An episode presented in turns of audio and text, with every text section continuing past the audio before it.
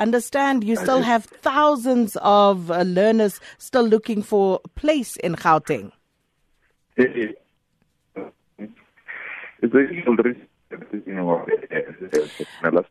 MEC, can I please ask you to just move around because the signal's not great?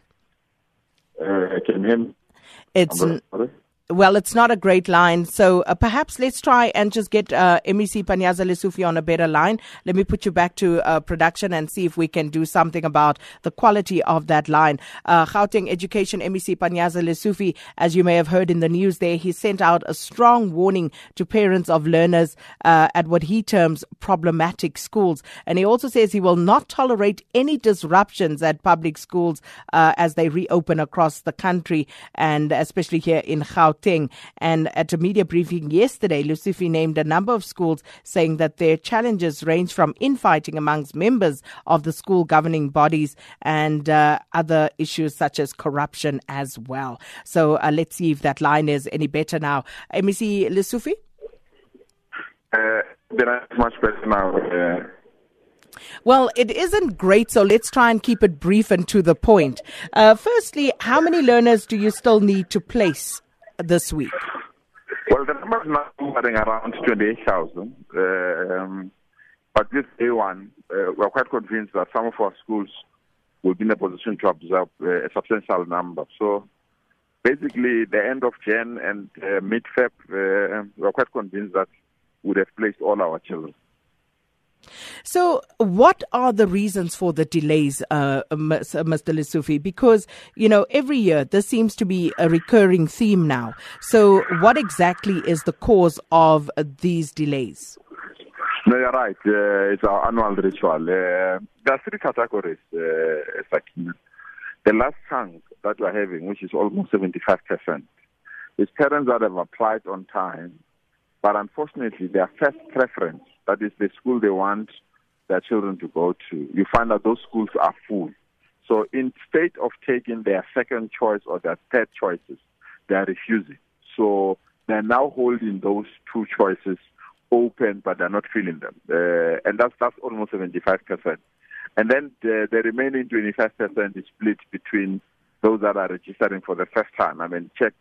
We've just taken almost 4,500 new applications the last 3 days, and also those that applied late around October, December last year.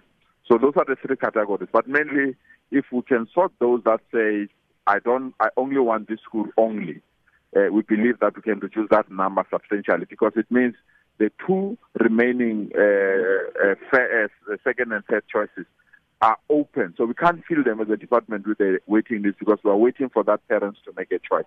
So normally they start to make those choices now when they can see that children are at home and they have nothing to do. So they will then quickly come to us and say, I'm taking this choice. And if they do that, then it opens another space for another parent that is on the waiting list. So that is why I say by end January, we would have sorted it out, or mid-February.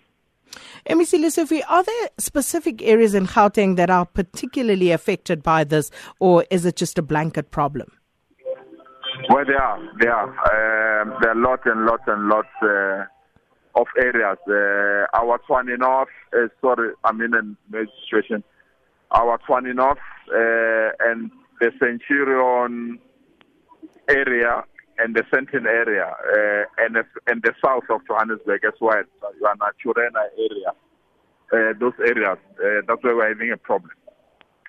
And with regard to solutions, so that this we best basically break this cycle, are there sufficient numbers of schools in these areas, or does the department need to think about building more schools there?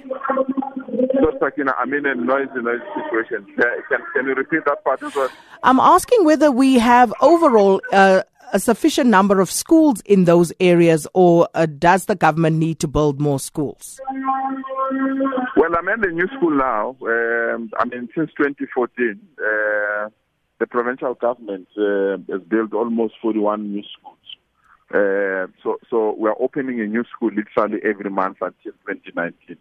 But if you have 4,500 parents that come within 3 days looking for accommodation, if a school has to have 1,000 learners, if you have 4,500, it means you already have 4 schools that you need to build. So you can't. If you have 28,000 on the waiting list, means you need 28 new schools. So we can't match the number. The migration is, the in-migration to Gauteng is huge, Sakina.